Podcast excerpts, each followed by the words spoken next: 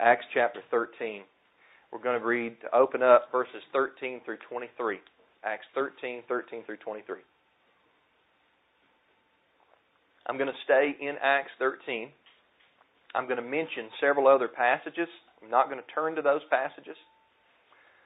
You can write those down, go back and look them up, study them in your study time, or you can listen to the sermon on the website when I get it up there and you can go back over them. But I'm just going to mention them because I don't want to veer too much away or take up too much time with other texts. I just want to stay in Acts 13. Acts 13, beginning at verse 13. Paul and his companions set sail from Paphos and came to Perga in Pamphylia. John, however, left them and went back to Jerusalem. They continued their journey from Perga and reached Antioch in Pisidia. On the Sabbath day, they went into the synagogue and sat down. After the reading of the law and the prophets, the leaders of the synagogue sent word to them, saying, Brothers, if you have any message of encouragement for the people, you can speak. Then standing up, Paul motioned with his hand and spoke, Men of Israel, and you who fear the Almighty, listen. The Almighty of this people, Israel, chose our forefathers, exalted the people during their stay in the land of Egypt and led them out of it with a mighty arm. And for about forty years he put up with them in the desert. Then, after destroying seven nations in the land of Canaan, he gave their land to them as an inheritance. This all took about 450 years. After this, he gave them judges until Samuel the prophet. Then they asked for a king. So the Almighty gave them Saul, the son of Kish, a man of the tribe of Benjamin, for 40 years. After removing him, he raised up David as their king, of whom he testified, I have found David, the son of Jesse, a man after my heart, who will carry out all my will. From this man's descendants, according to the promise, the Almighty brought the Savior, Yeshua, to Israel. May Yahweh bless His words to our hearts today. I'm going to teach on a subject that rarely gets talked about in Christian churches today. I find that fascinating. I've been doing a lot of studying in the book of Acts, and I find it fascinating that some of the key points that the early apostles, the first apostles of our Lord, brought out in their salvation sermons, you rarely or never would probably be a better term to use because I don't know if I've ever heard it preached on. I'm sure somebody out there has done it. But you rarely to never hear these points get brought up in salvation sermons today. Now, what I'm talking about is this. We've been discussing David. We talked about how that David was a man after Yahweh's own heart. And primarily that meant that David's heart was inclined to obey the law of Yahweh.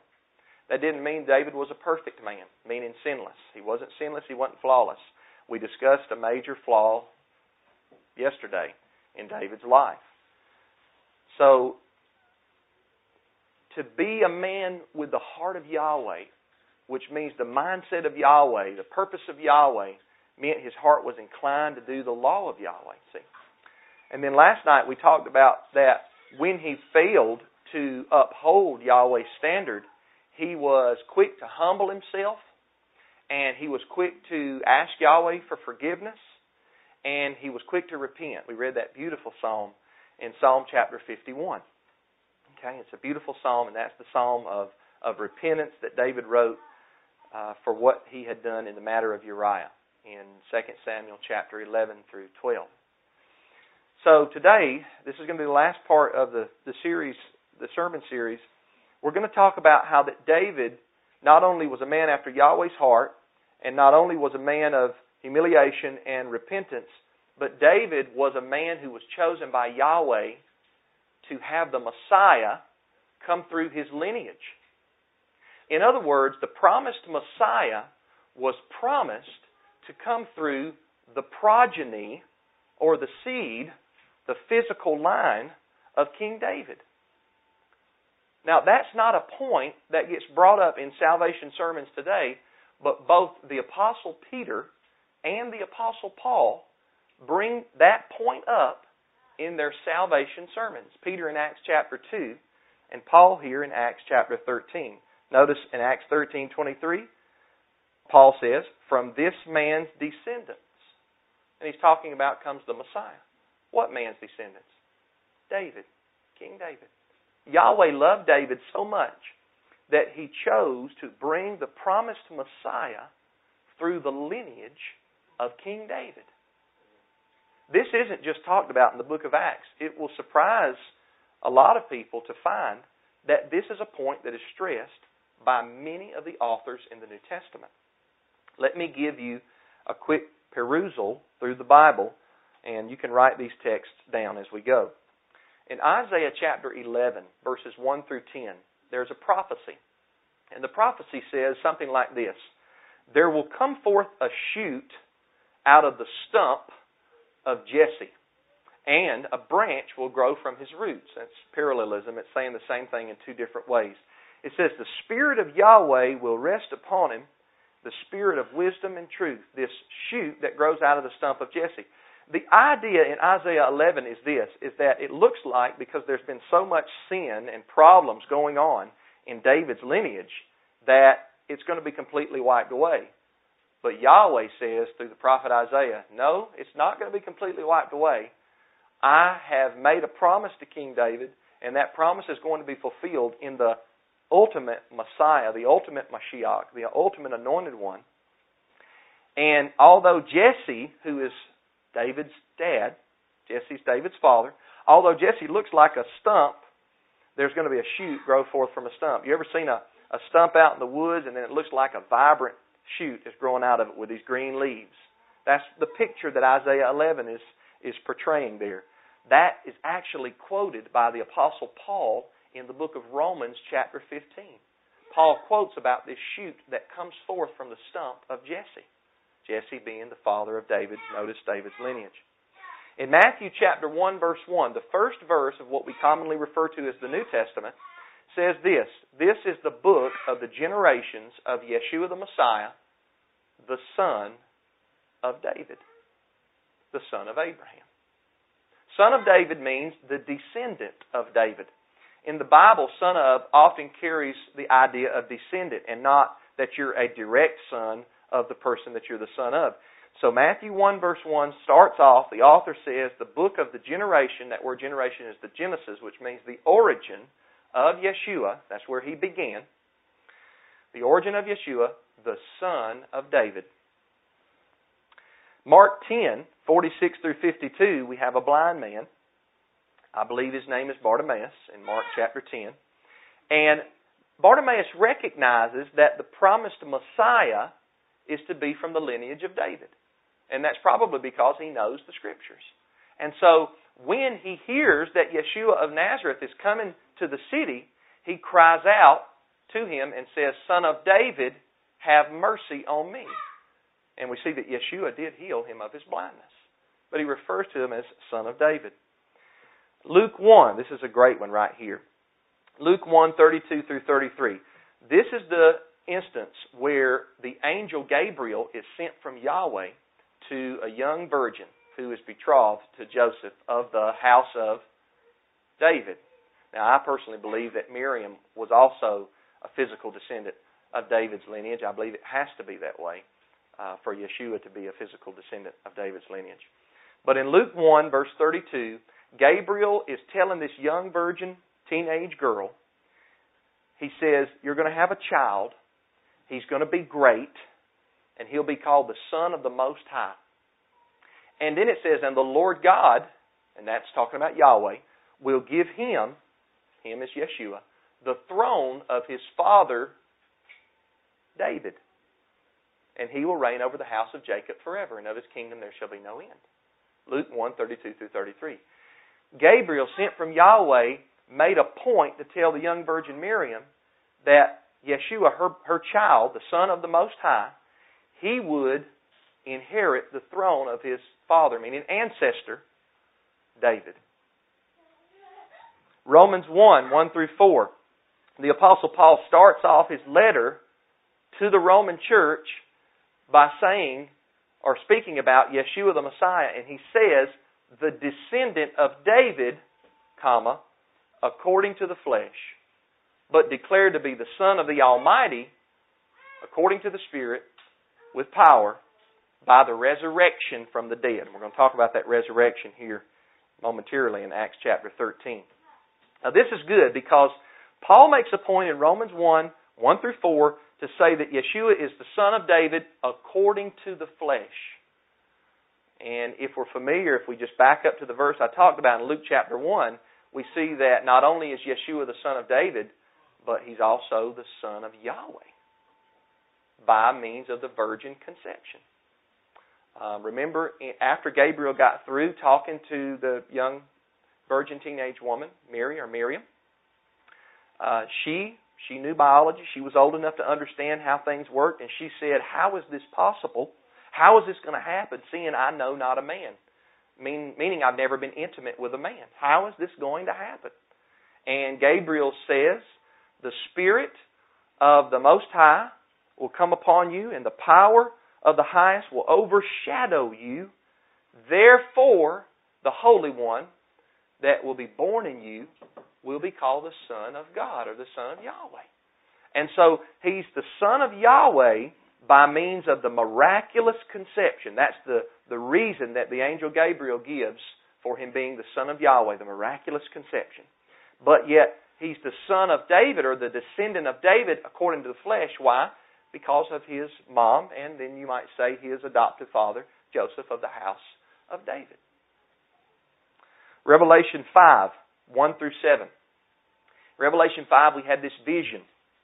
And in this vision, we have one seated on the throne. And that's Yahweh, Yahweh the Father. He's seated on the throne.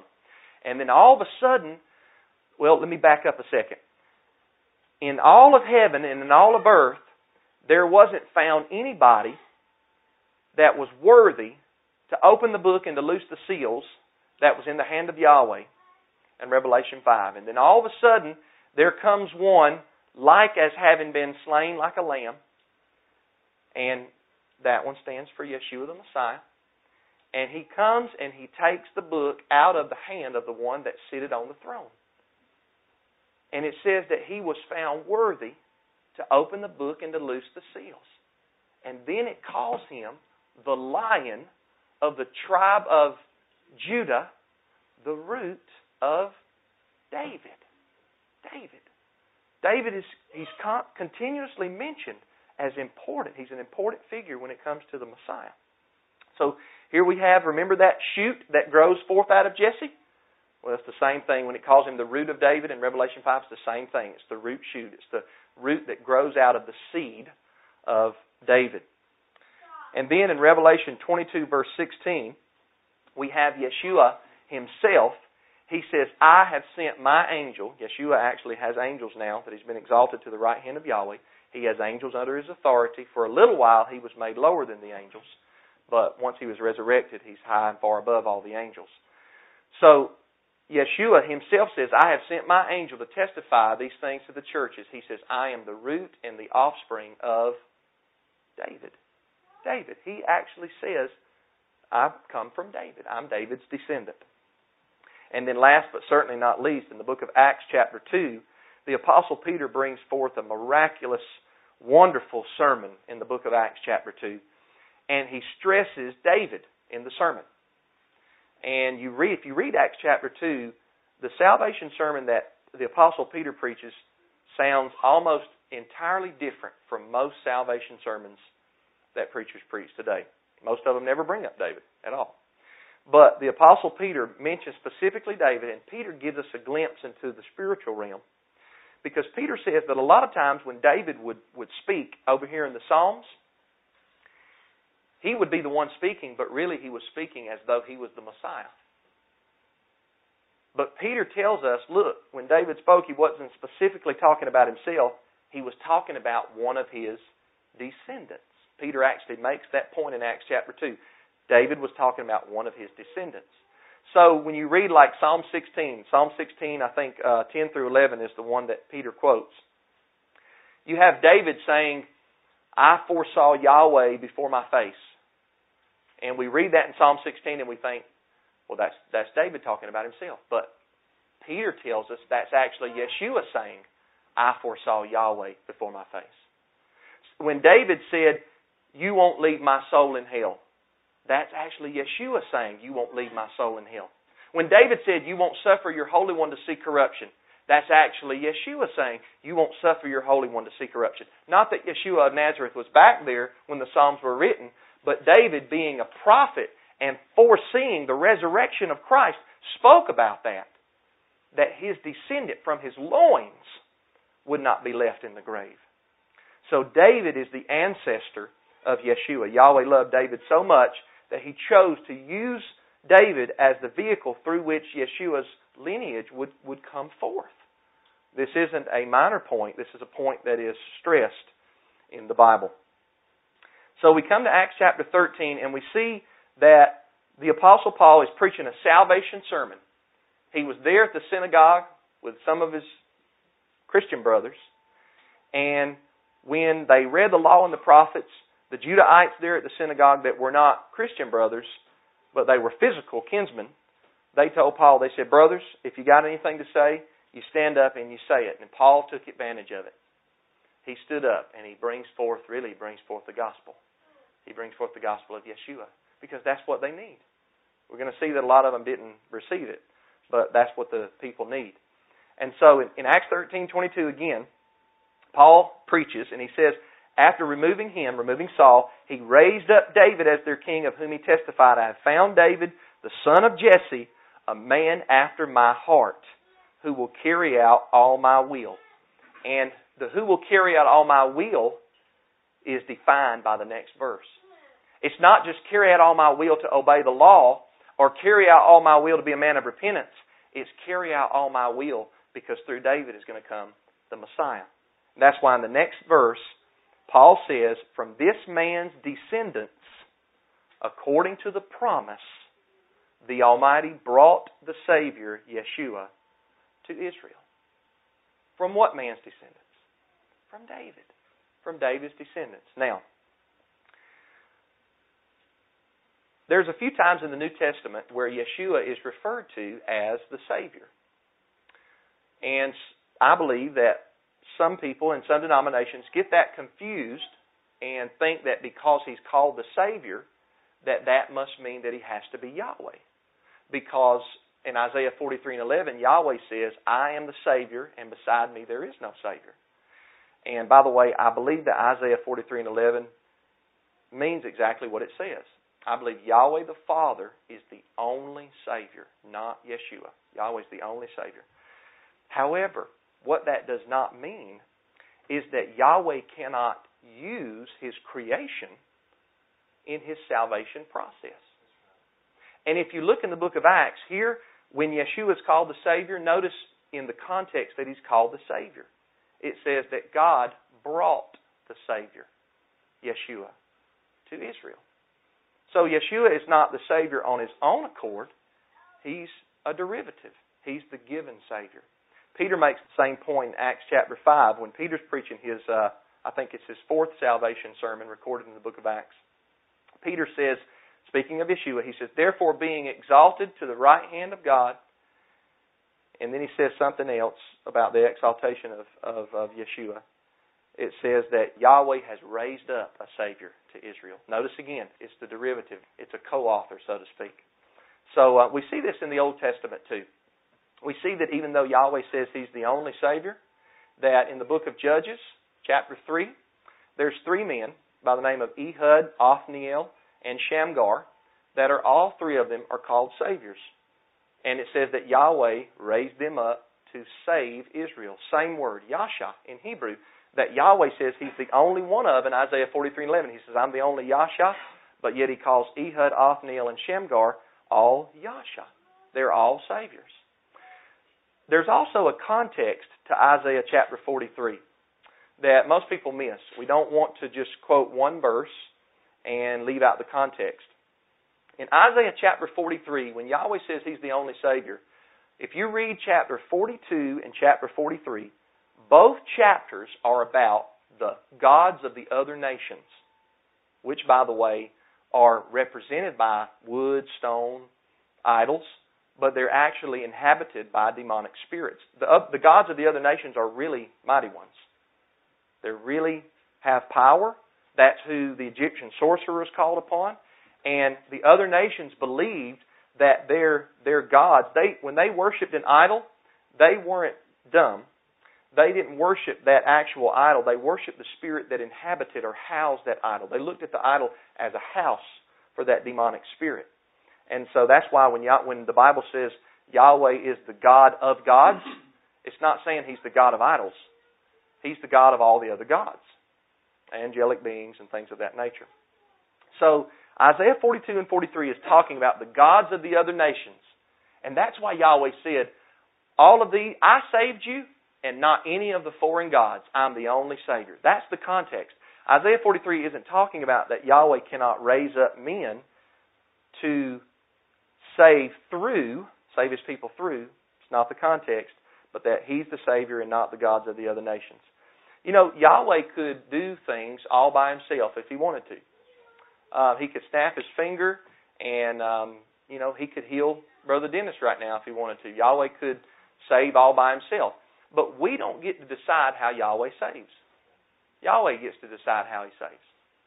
And the way that he brings about our salvation is by raising up this, this man, his Yahweh's son, but also the son of David, the lineage of David.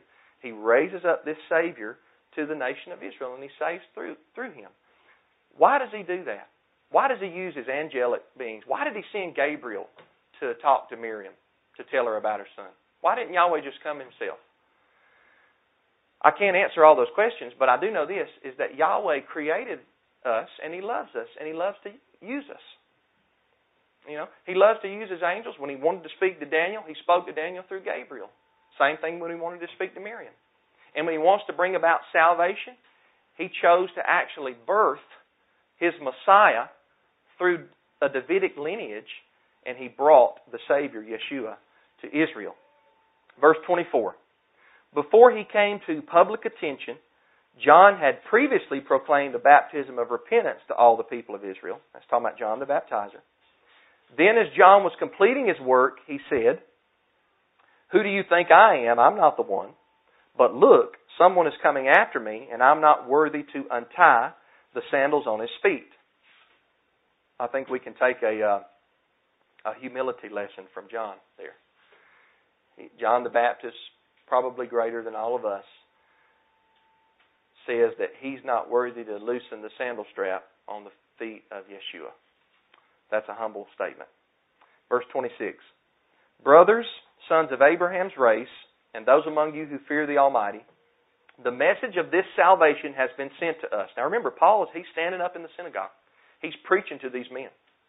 And he says, Look, the message of this salvation is sent to us, sent to all of us here in the synagogue today. What does he mean, the message of this salvation? He's talking about Yeshua, the Messiah.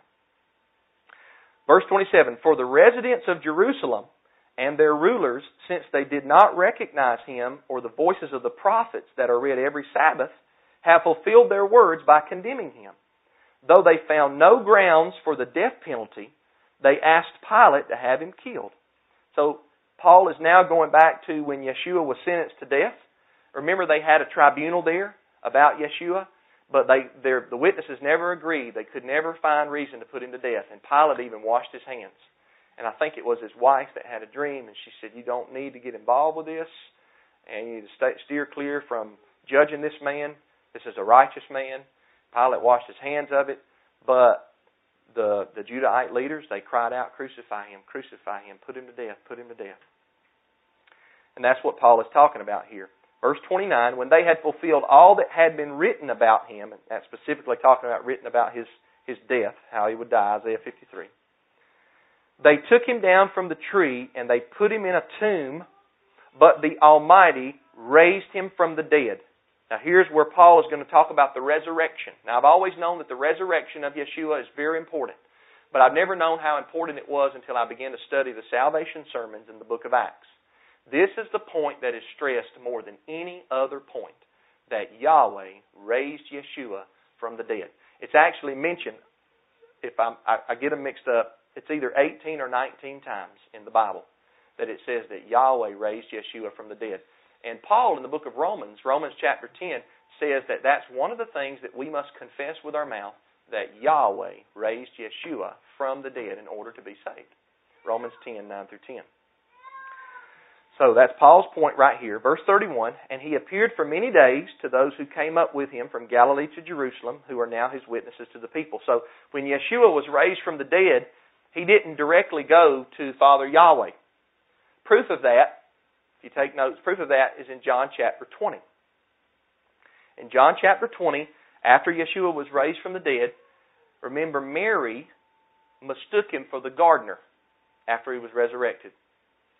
And they got to talking, and she found out, hey, this isn't the gardener. this is this is Yeshua. This is the one that that was crucified.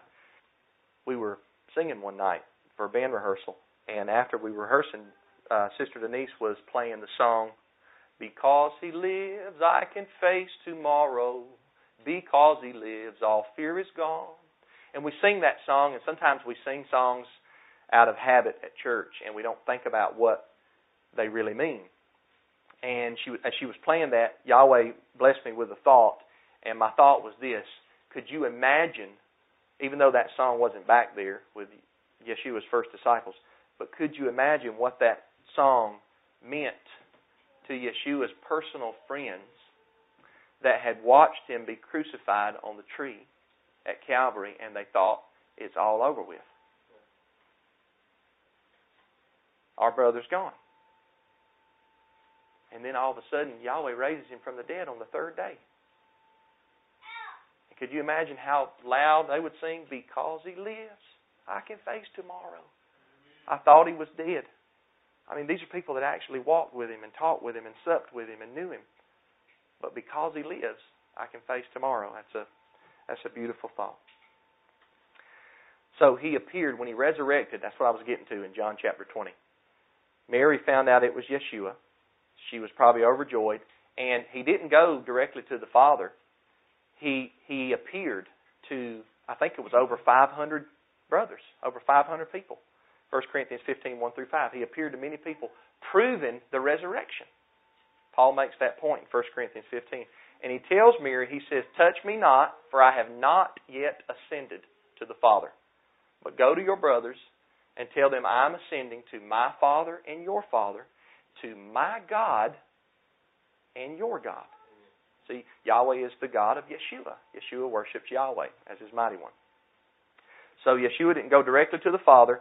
He he stayed there on earth and appeared to his brothers and his sisters in the faith. Verse 31 again, and he appeared for many days to those who came up with him from Galilee to Jerusalem, who are now his witnesses to the people. And we ourselves proclaim to you the good news of the promise that was made to our forefathers. God, the Almighty, has fulfilled this to us, their children. That's the descendants of the Israelites. By raising up Yeshua. Now, he's still talking about the resurrection. As it is written in the second psalm, we call it Psalm chapter 2, verse 7. You are my son. Today I have begotten you. Now, that is Acts 13:33. Sometimes in the past, and maybe you've done this too, you read that verse or you hear somebody quote that verse, "You are my son, today I have begotten you," and you automatically your mind goes to the virgin birth. Now, I do believe that Yeshua was begotten by the Holy Spirit, not the aid of a man, natural man, but begotten by the Holy Spirit in the womb of the virgin woman. Okay? But that's not what Psalm 2 is talking about. And that's not what Acts 13 is talking about. The word begotten means brought forth.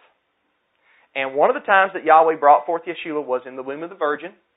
But another time that Yahweh brought forth Yeshua was he brought him forth from the dead. And that's what Psalm 2 is saying.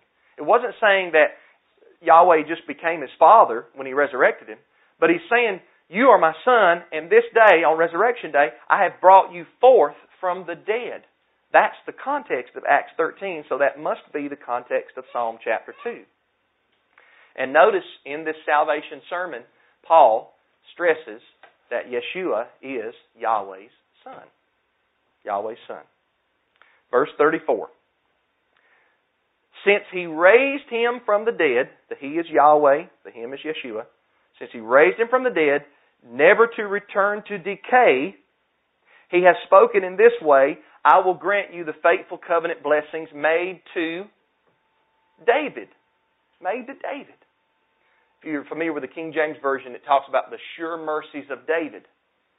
Well, we might can think about what that meant back then, but the ultimate fulfillment of the sure mercies of David or the faithful covenant blessings of David was the resurrection of Yeshua the Messiah, the descendant of King David. That was the sure mercies of David. Yeshua experienced them because he, he was not left in the grave to decay. Yahweh raised him from the dead. Verse 35, Therefore he also says in another passage, You will not allow your Holy One to see decay. That's Psalm 16. The first one about the sure mercies is Isaiah 55, verse 3. You will not allow your Holy One to see decay is Psalm 16. Paul is echoing the Apostle Peter. They may have talked by this time as we gotten all the way over here to Acts 13, but Peter brings up this same point in Acts chapter 2, where he talks about how that David spoke of the Messiah and he speaks of the resurrection of the Messiah. It sounds like David's talking about himself, but he's not. David is speaking prophetically for the Messiah, for Yeshua. And the reason we know that is this. Verse 36, Paul makes this point. For David, after serving his own generation in Yahweh's plan, fell asleep how many know in the Bible, fell asleep is a euphemism for died? He died. Died is kind of blunt. A euphemism means you try to not make it sound so crude. And so in the Bible, when somebody died, it would say they fell asleep with their fathers. And so David, after he served in his generation, in his time, he fell asleep. He was buried with his fathers. And at the end of verse 36, Paul says, and he decayed. His body rotted. He's in the tomb. Peter in Acts chapter 2 says, David hath not ascended into the heavens.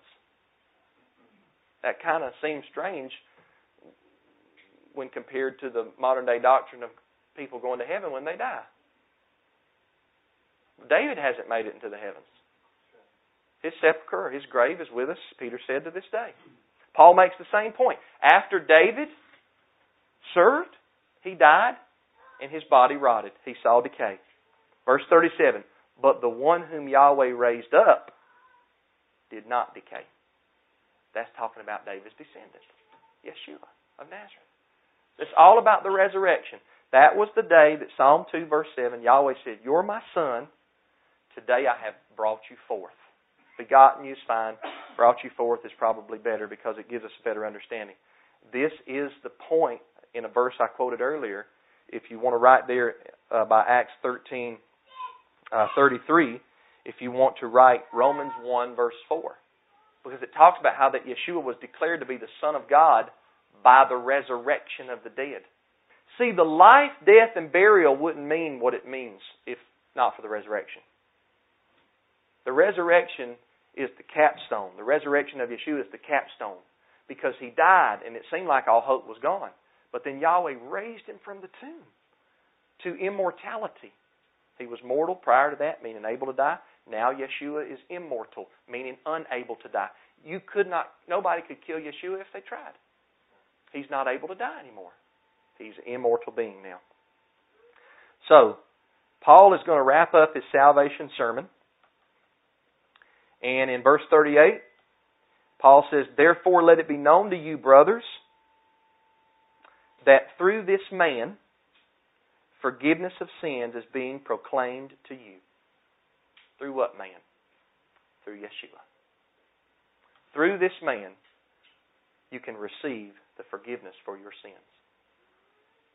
Why does it, you know, did you know that it, it has to be through a man that we receive our forgiveness? Paul makes this point very clear in Romans chapter 5. He says that by one man came death, and so also by one man comes the resurrection of the dead. Therefore, let it be known to you that through this man, through Yeshua, the Savior that Yahweh brought, you can receive the forgiveness of your sins. Remember, Paul, Paul is still up in the synagogue. He's still talking. He's probably motioning with his hands. Uh, well, it does say he motioned with his hands and spoke. And he's probably turning around and he's talking to all the men in the synagogue. This isn't a pop. This might be a common in Christianity in our in our day and time in our culture. It may not ruffle a lot of feathers, but remember, it wasn't a popular message to say that the Messiah was Yeshua of Nazareth in that synagogue that day. It wasn't a popular message. And then in verse 39, he says, And everyone who believes in him is justified from everything which you could not be justified from through the law of Moses. Now, Paul was a, was a law keeping man. He was. Even after his conversion to the Messiah in uh, the book of Acts, chapter 21, he was zealous for the law, right? He proved it by the getting with the Nazarites there in Acts 21. But Paul here is talking about justification. He's not talking about what we discussed last night, sanctification. Sanctification is the process whereby we become more and more holy, walking in Yahweh's law. Justification is the process whereby we're declared innocent in Yahweh's court of law, where He ham- hammers the gavel down and He says, You're innocent, you're not guilty. I forgive you, come into my kingdom. Through this man, Yeshua, you're justified by all things, from all things, which you could not be justified by the law of Moses. The primary usage of the law of Moses is to show you that you're a sinner and is to show me that I'm a sinner. That's the primary usage of it. Praise Yahweh when He gives us a new heart and He makes us willing to want to obey. Then the law can also be used to teach us how we ought to live. And it does. But the primary usage is not for justification.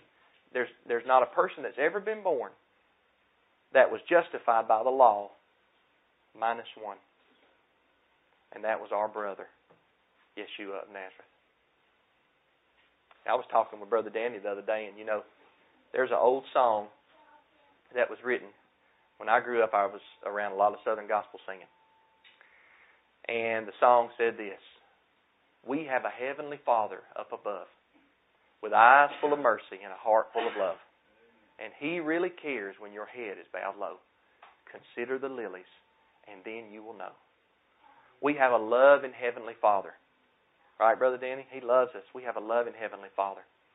I told Brother Danny, I said, you know what? We also have a loving Heavenly brother. See, Yeshua is our brother. He's our kinsman. He's our brother.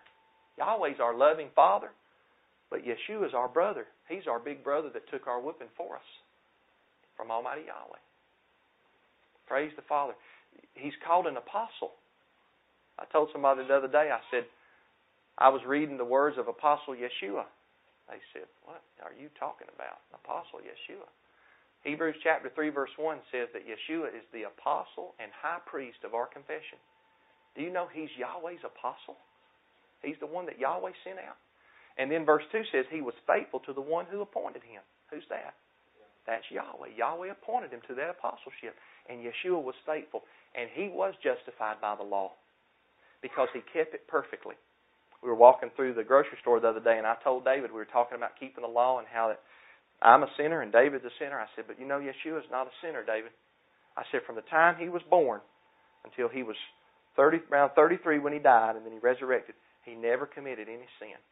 David's eyes got big as Aggie marbles. He never sinned.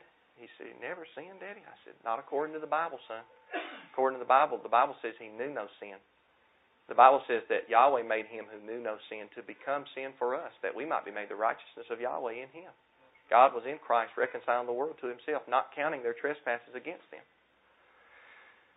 That amazed David, and it still amazes me because I wonder, he really didn't sin? Not at all? Well, if we believe the Bible, he didn't sin. And therefore, he earned salvation. And he earned salvation for not just himself, but for all of those who put their trust in that man. As Peter, uh, as Paul says in Acts 13, through this man is preached unto you the forgiveness of sins, and by him you're justified from all things which you could not be justified by the law of Moses. Verse 40. So beware that what is said in the prophets does not happen to you. Paul quotes from Habakkuk, the book of Habakkuk, chapter 1. And he says, Look, you scoffers, marvel and vanish away, because I am doing a work in your days, a work that you will never believe, even if someone were to explain it to you. So Paul ends his salvation sermon by quoting from the prophet Habakkuk. And he tells the men of Judah there that day, the men of Israel, those that fear the Almighty, the proselytes, he says, make sure you don't scoff at the message that I just preached, Paul says. Because what the prophet Habakkuk said could happen to you. I'm doing a work in your day that you won't be able to believe. In other words, Paul is saying if you scoff so much at this message, you won't be able to believe it, even though somebody explains it to you.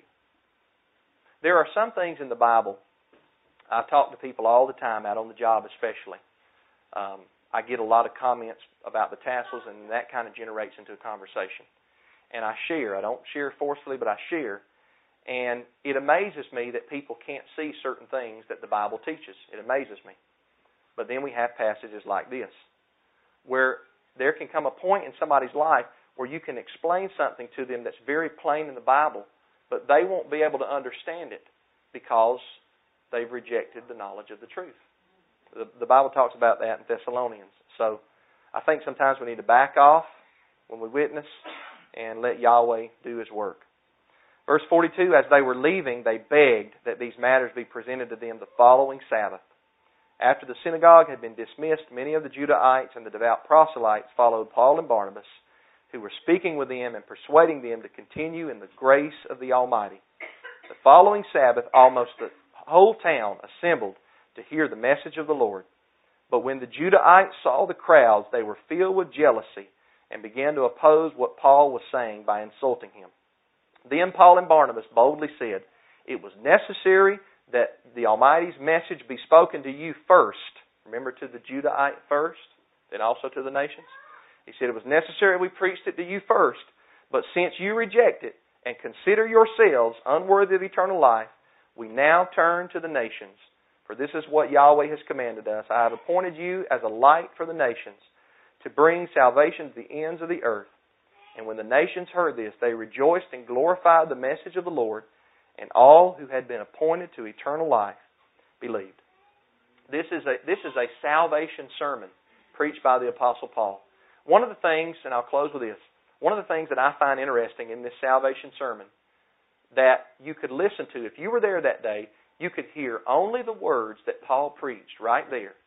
And you could receive those words, and you could be saved by those words. In those words, Paul doesn't say anything about a Trinity. He doesn't say nothing about it.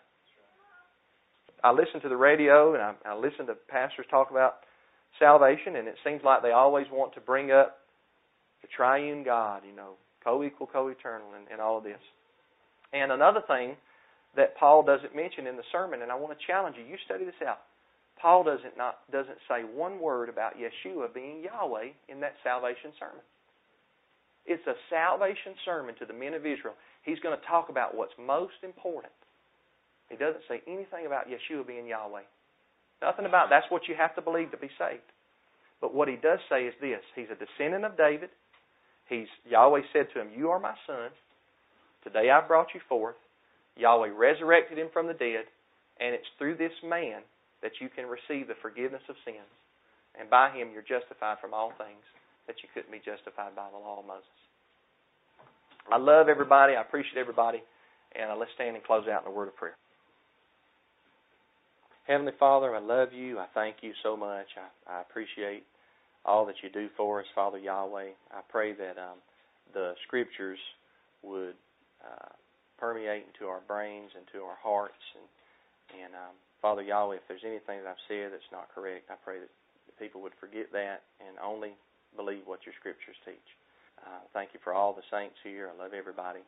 And Father, bring us back here next Sabbath to do it all over again. We, we greatly thank you and we praise you. It's through your Son, Yeshua, I pray. Amen.